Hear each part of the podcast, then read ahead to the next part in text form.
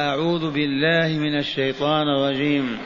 قل تعالوا أتلوا ما حرم ربكم عليكم ألا تشركوا به شيئا وبالوالدين إحسانا. ولا تقتلوا أولادكم من إملاق. نحن نرزقكم وإياهم ولا تقربوا الفواحش ما ظهر منها وما بطن. ولا تقتلوا النفس التي حرم الله إلا بالحق. ذلكم وصاكم به لعلكم تعقلون. هذه الآية الأولى. الثانية ولا تقربوا مال اليتيم إلا بالتي هي أحسن حتى يبلغ أشده. وأوفوا الكيل والميزان بالقسط. لا نكلف نفسا إلا وسعها. وإذا قلتم فاعدلوا ولو كان ذا قربى. وبعهد الله أوفوا. ذلكم وصاكم به لعلكم تذكرون. وأن هذا صراطي مستقيما فاتبعوه ولا تتبعوا السبل فتفرق بكم عن سبيله. ذلكم وصاكم به لعلكم تتقون. أتدرون ما قال عبد الله بن مسعود رضي الله عنه في هذه الآيات الثلاث؟ قال رضي الله عنه من سره أن يرى وصية رسول الله صلى الله عليه وسلم التي عليها خاتمه فليقرأ الآيات الثلاث من آخر سورة الأنعام. من سره منكم وأفرحه وأثلج صدره أن يرى وصية رسول الله وعليها خاتمه فليقرأ هذه الآيات الثلاث من آخر سورة الأنعام. هذه الآيات الثلاث تحمل عشر وصايا إلهية. ومن تدبير الله أنها موجودة في أول التوراة. أول ما كان في التوراة كتاب الله هذه الوصايا العشر. وعبث بها اليهود. وأهملوها. وعكسوها. وأبلسوا والعياذ بالله من رحمة الله. وهي عندنا ثلاث آيات من كتاب به ست آلاف ومئتين وأربعين آية. أقول والدين النصيحة. يا أهل هذا الدرس يجب أن تحفظوا هذه الوصايا العشر على ظهر قلب ثانيا يجب أن تعلموا مراد الله من كل وصية. ثالثا ولا إخالكم إلا عاملين أن تعملوا بهذه الوصايا وتنفذوها ولو تكلفتم أصعب المشاق وأتعب المتاعب. ومن ظفر بها حفظا وفهما وعملا فليأت نبشره بسعادة الدنيا والآخرة. وها نحن نطيل معكم الحبل ولا نستعجل حتى نتمكن جميعا من حفظها وفهمها والعمل بها. فنتخرج علماء ربانيين. مستعدون. هيا مع الآية الأولى. قوله جل ذكره تعالوا أتل ما حرم ربكم عليكم. هذا الأمر موجه لمن؟ أولا لأولئك المشركين المعاندين العادلين بربهم. الذين حللوا وحرموا وشرعوا افتراء على الله وكذبا. قل لهم يا رسولنا يا نبينا أيها المبلغ عنا قل لهم تعالوا. والتعبير بتعالوا في لغة العرب يدل على أن من ساد وعلى وارتفع يقول لمن تحته ودونه تعال. إن كنت أهلا لأن تعلو وترتفع. ومقام النبوة أسمى المقامات. ودرجة رسول الله أعلى الدرجات.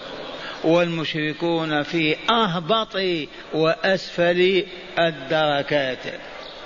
فلهذا قال له قل تعالوا.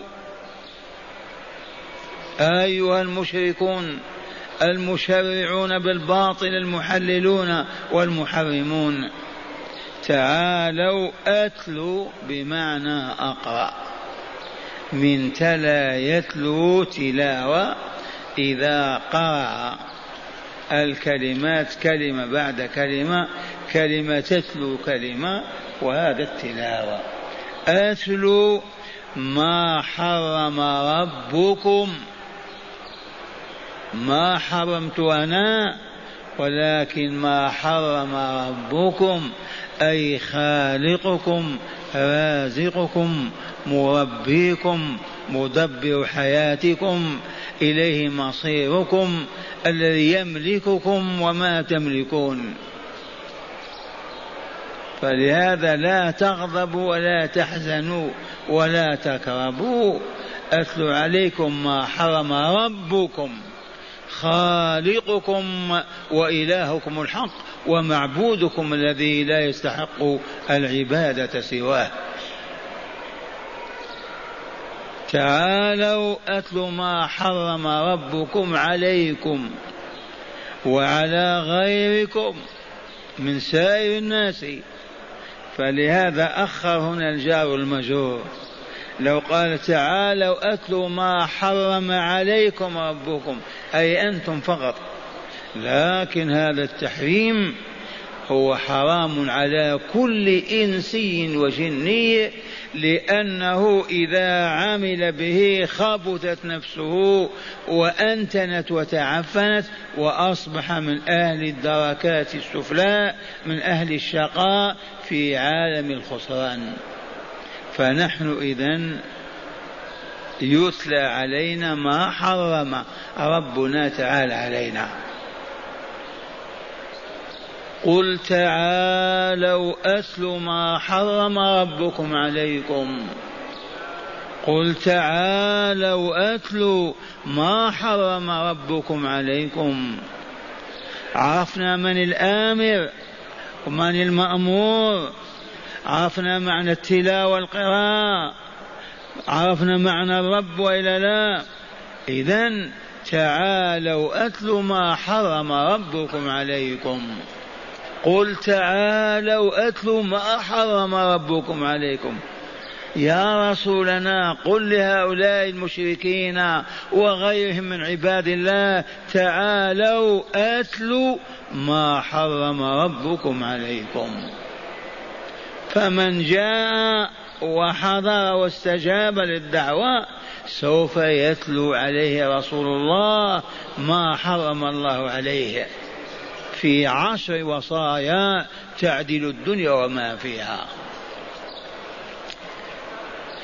الآن مع المحرم الأول فقال تعالى ألا تشركوا به شيئا. هذا المحرم الأول وإلا لا؟ ألا وهو الشرك بالله. حرمه الله في كتبه وعلى ألسنة رسله وتوعد عليه بأشد العذاب وأقصاه الشرك بالله ما الشرك بالله؟ هنا تأمل أن تشرك به أحدا في عبادته فتعبده معه. أن تشرك في عبادة الله غير الله ليكون معه شريكا في تلك العبادة. ألا تشركوا به شيئا أي ألا تشركوا بالله عز وجل في عبادته شيئا من الشرك والشركاء. وهذا معنى لا إله إلا الله. معاشر المستمعين الشرك به تعالى له مظاهر تظهر وتشاهدها أيها العاقل. الذي يتخذ الها يعبده مع الله. كما اتخذ النصارى عيسى ابن مريم ووالدته البتول وعبدوهما مع الله. هذا الشرك واضح لا جلاء فيه. الذين يتخذون تماثيل وصور وهياكل ويعبدونها مع الله بالتقرب إليها بالاستعاذة بها بتقريب القربان لها كمشرك العرب وغيرهم أشركوا في عبادة الله غير الله. الذي يتقرب إلى ميت من الموتى بأن ينذر له نذرا بأن يعكف على قبره يتعبد بذلك بأن يحلف به بأن يجعل له من الحرث والأنعام شيئا. كما كان المشركون عبد غير الله مع الله. الذي يعتقد أن هناك من يخلق أو يرزق أو يدبر أو يعطي أو يمنع دون الله قد أشرك في ربوبية الله آخر وجعله ربا مثله.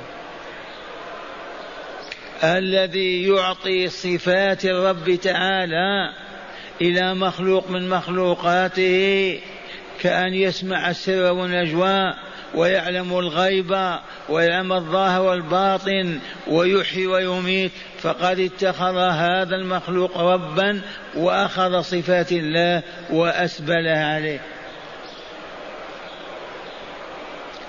فكلمة ألا تشركوا به شيئا قل أو كثر من الشركاء ومن الشرك. إذ الحقيقة هي لا إله إلا الله. لا خالق ولا رازق ولا مدبر في العوالم إلا الله. اذا فلا يحب ولا يعظم ولا يرجب ولا ولا يركع له ولا يسجد له ولا يحلب به إلا الله.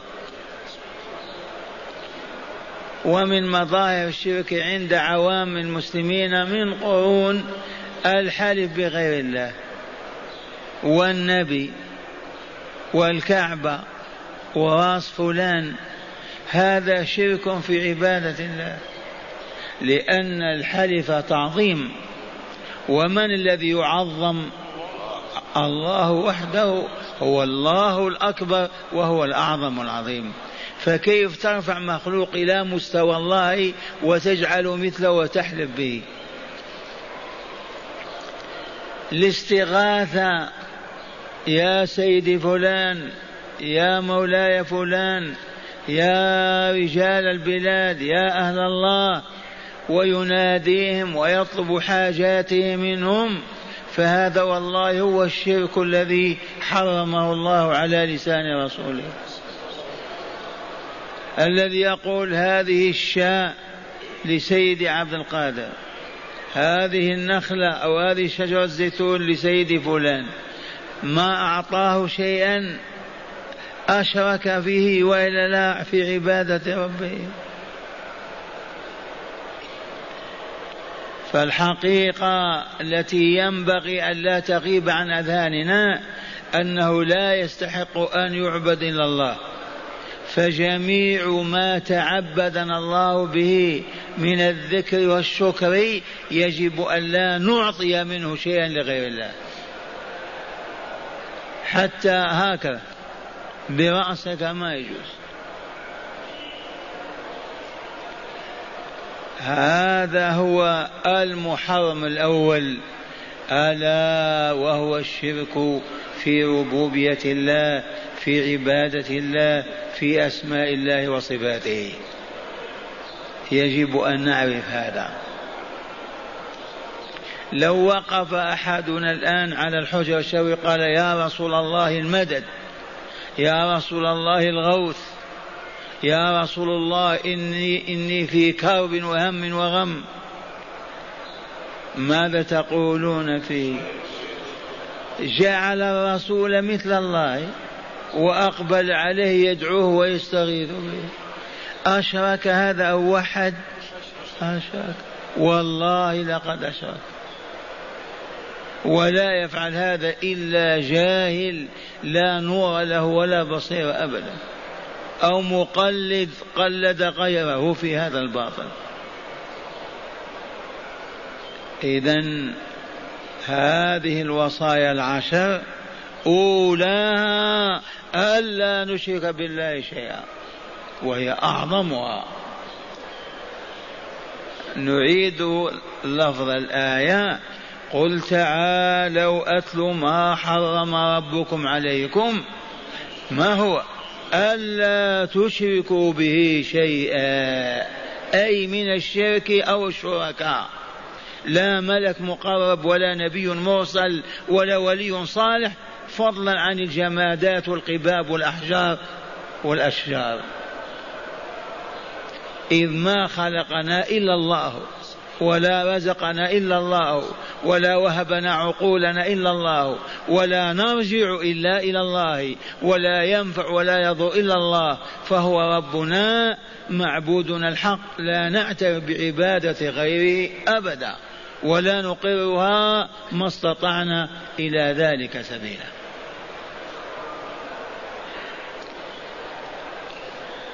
قل تعالوا أتل ما حرم ربكم عليكم ألا تشركوا به شيئا.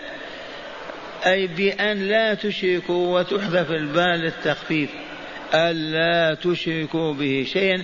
أي حرم عليكم الشرك به تعالى. سواء كان شركا خفيا أو جليا. انتبهتم؟ من الشرك الخفي أن تقول ما شاء الله وشئت. ثبت أشركت في مشيئة الله عز وجل مشيئة مخلوق. هذه الكلمة ردها الرسول صلى الله عليه وسلم. قال له أحد أصحابه وهو يتحدث معه ما شاء الله وشئت يا رسول الله. قال قل ما شاء الله وحده. ما زدت أن جعلتني لله ندا. قل ما شاء الله وحده. فالرسول لما قال بعد كذا أعطيكم الجواب. وما قال إلا أن يشاء الله. عوقب من الله بانقطاع الوحي خمسة عشر يوما. ونزل فيه ولا تقولن لشيء إني فاعل ذلك غدا إلا أن يشاء الله. حتى تقول إلا أن يشاء الله. من ثم ما قال سأفعل كذا إلا قال إن شاء الله. ونحن في أخبار الإذاعات غدا كذا وكذا سينزل كذا وكذا كأنهم لا يؤمنون بالله. أكثر إذاعات العرب والمسلمين.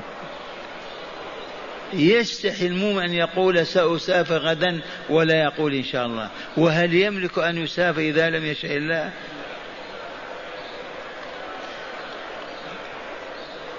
إذا هذه الوصية الأولى. عرفتموها؟ لا يسمع الله منكم كلمة شرك ولا حركة شرك أبدا.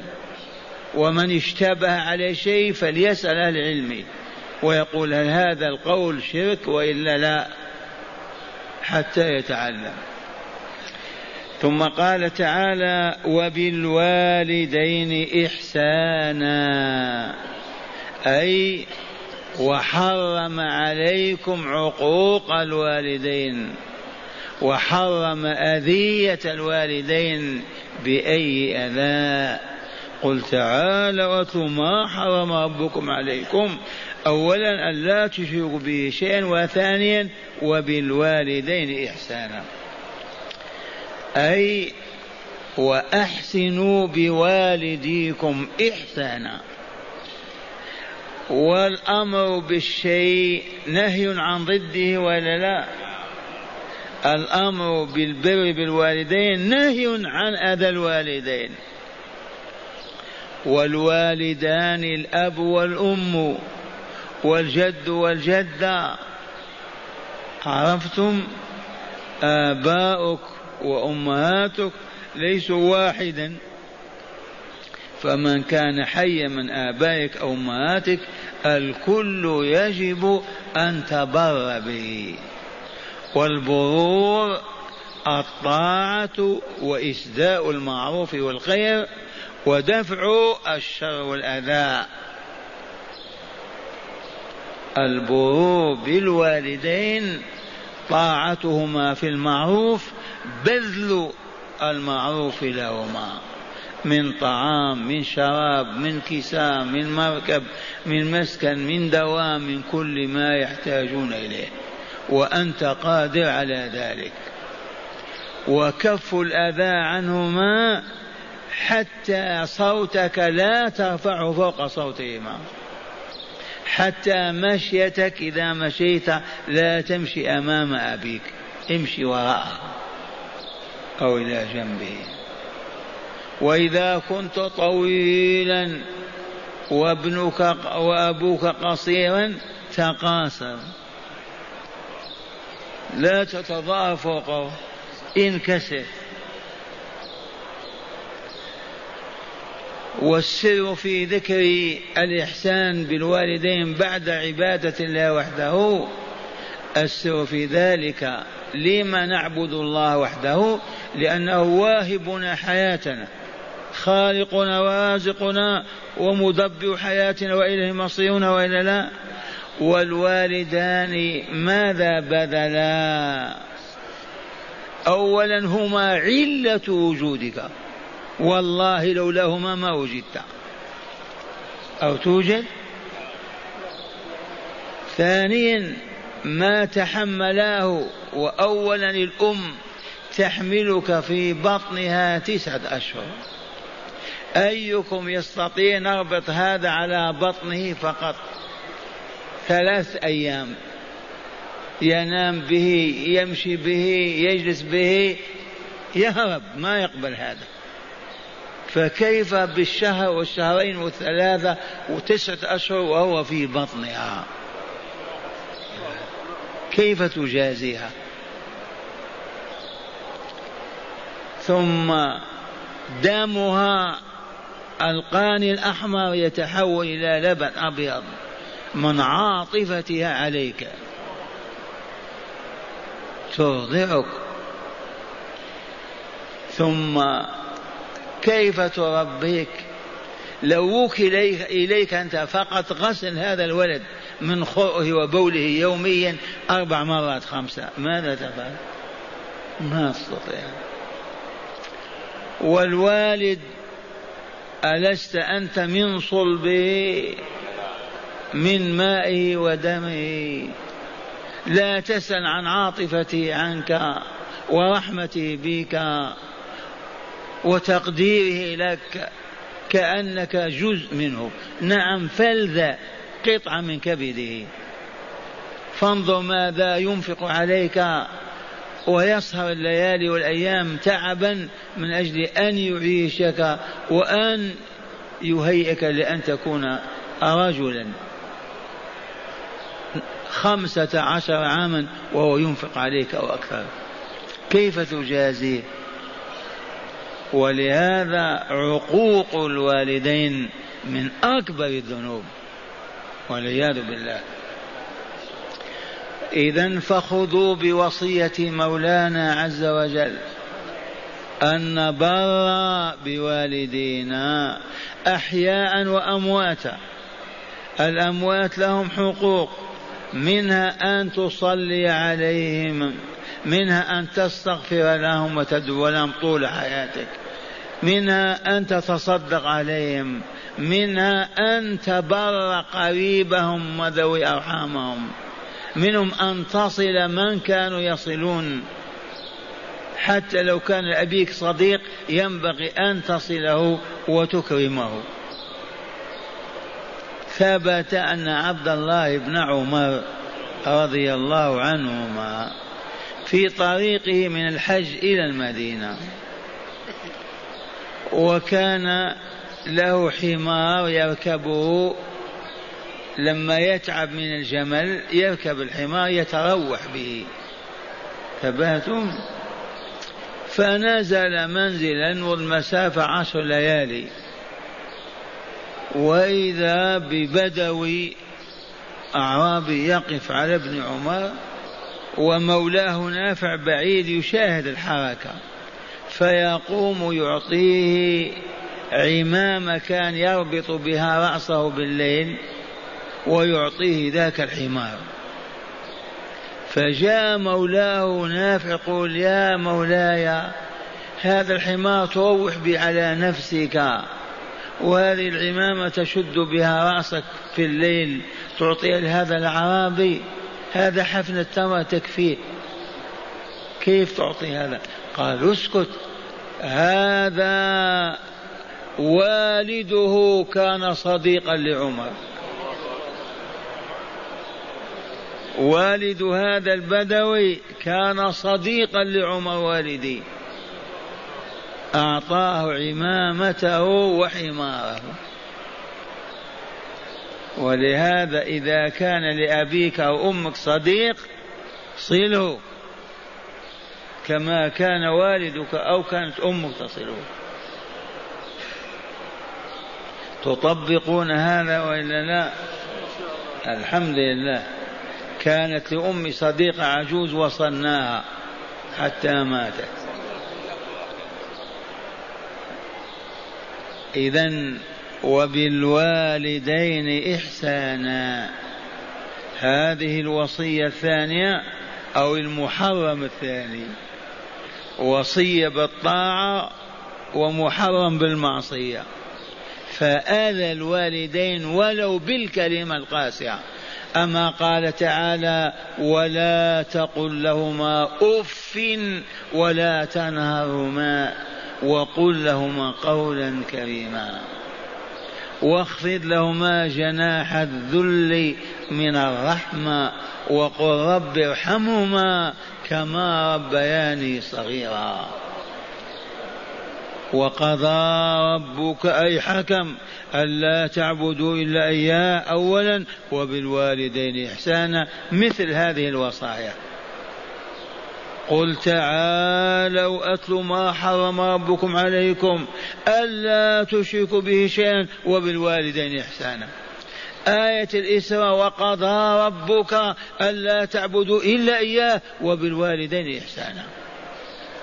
إما يبلغن عندك الكبر أحدهما أو كلاهما فلا تقل لهما أف ولا تنهرهما وقل لهما قولا كريما واخفض لهما جناح الذل من الرحمة وقل رب ارحمهما كما ربياني صغيرا. هل عرفتم حقوق والديكم؟ ما معنى خفض الجناح؟ إذا كنت طويلا تكاسر وذل لأبيك. لا تتعنطى عليه وتتفوق. كلمة أف دالة على عدم الرضا ولا لا؟ ما تقولها يا أبي ما ترفع صوتك أبدا. دائما صوتك دون صوت أبيك. ثالثا ولا تقتلوا أولادكم من إملاق. مما حرمه الله عليكم قتل أولادكم من الخوف من الفقر. ولا تقتلوا أولادكم من إملاق. والإملاق شدة الفقر. أملق يملق ما بقي في جيبه شيء. ولا تقتلوا أولادكم خشية الفقر. إذ كانوا إذا أجدبوا أو انقطع المطر أو أصابتهم جائعة قاتلوا الأولاد حتى لا يتعبوهم وقتلوا أولادهم كما تقدم نذورا ينذرونها للآلهة. قتلوا أولادهم خشية العار يقتلون البنات. أظنكم ما نسيتم هذا. العرب في الجاهلية يقتلون أبناءهم لما يلي. أولا ينذرون بعض أولادهم لآلهتهم. فإذا تحقق المنذور قرب له الولد. ثانيا إذا كانت السنة ما هي سنة رخاء وإنما جذب قحط يستعجلون الأطفال يقتلونهم حتى لا يضايقوهم. ثالثا يخاف من هذه البنت إذا كبرت يختطفها شخص من قبيلة أخرى أو يغزوهم فيأخذ بناتهم فيخافون من هذا العار والشنار فيقتلون البنات صغيرات. رحمة الله الإسلام وحرم هذه المقاتل. لا للفقر ولا لخوف العار ولا للآلهة المدعاة الباطلة. هذا اللفظ دال على أنهم يقتلونهم خشية الفقر. ولا تقتلوا أولادكم من إملاق أي من أجل الفقر الذي تخافون أو تعانونه. وهنا من يستعمل الحبوب لقطع النسل كالذي يقتل أولاده خشية الفقر. فلهذا لا يحل تحديد النسل. بحجة أن الشعب كثر أفراده والحكومة عاجزة عن إعاشته فمن الحكمة أن نصدر قرارا لا يحل لمواطن أن يزيد على ولد أو ولدين. هذا كفر صراح ونقمة الله على أهله ما هي ببعيدة. الرزاق هو الله الذي خلق الهوى والأغذية والأطعام والطعام هو الله عز وجل. قل من يرزقكم الله عز وجل. وما خلقت الجن والإنس إلا ليعبدوني. ما أريد منهم من رزق وما أريد أن يطعموني. إن الله هو الرزاق. فلا يصح استعمال الحبوب لمنع الحمل إلا من ضرورة. كالمرض ونحوه ولا يصح العزل. والعزل عزل ماء الرجل على ماء المرأة كان قديما وسماه الرسول الوأد الوأد الصغرى. وإذا الموءودة قتلت سئلت بأي ذنب قتلت. فعزل المني ماء, ماء الرجع ماء المرأة حتى لا يكون الولد ضرب من قتل الأولاد.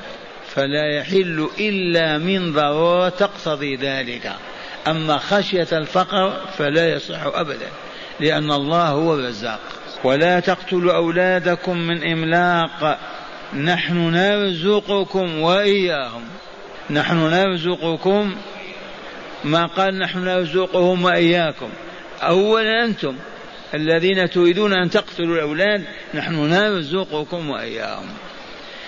فهل الآباء والأمهات ما رزقهم الله؟ لو لم يرزقهم الله كيف يعيشون؟ فما دام رزقكم على الله حتى الأولاد في البطون رزقهم على الله. لم تقتلونهم؟ نحن نرزقكم وإياهم. هذا محرم ثالث وإلا لا؟ ما هو؟ قتل الأولاد. ويدخل في هذا الإسقاط والإجهاض وإلا لا؟ هو هو. وقوله تعالى ولا تقربوا الفواحش ما ظهر منها وما بطن هذا المحرم الرابع. ولا تقربوا الفواحش لا تدنوا منها. والفواحش جمع فاحشة. كل قول أو فعل قبح واشتد قبحه فهو فاحشة. ويدخل أول ما يدخل في هذا اللفظ الزنا واللواط والبخل والعياذ بالله تعالى. وكل قول كل عمل كل تصرف قبيح شديد القبح تنفي منه الطباع السليمة فهو فاحشة. لا تقرب. ما قال لا تفعلوا. لا تقربوا. وكان العرب في الجاهلية لا يزنون الزنا العلني وكانوا يتخذون الأخدان وهو النكاح السري مودة وصحبة بين إنسان ومرأة ويخجل ويستحي أن يعلم الناس به. فلهذا قال تعالى ما ظهر منا وما بطن. كان الإيماء الرقيقات يتخذن دورا للزنا وعليه دور علامات في الجاهلية. أما الحرائر ما يزنين والأحرار ما يزنين ما يزنون أيضا إلا حالات سرية خاصة. فلهذا حرم تعالى الفواحش ما ظهر منها وما بطن. لا فرق بين الظاهر والخفي. مرة ثانية عرفتم الفواحش؟ جمع فاحشة. الكلمة القبيحة فاحشة. كل خصلة ذميمة شديدة القبح فهي فاحشة. ومنه فحش في القول وإلا لا يتكلم بكلام السيء. فحش. فحرم الله تعالى علينا القول الفحش. والعمل الفحش وكل عمل فيه قبح وسوء محرم علينا.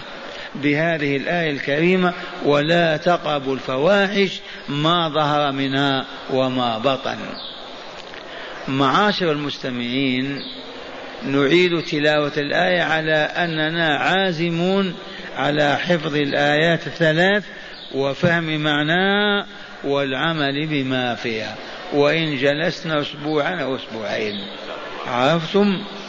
الآية الأولى التي بدأنا فيها قوله تعالى قل تعالوا أتلوا ما حرم ربكم عليكم ألا تشركوا به شيئا وبالوالدين إحسانا ولا تقتلوا أولادكم من إملاق نحن نرزقكم وإياهم ولا تقابوا الفواحش ما ظهر منها وما بطن.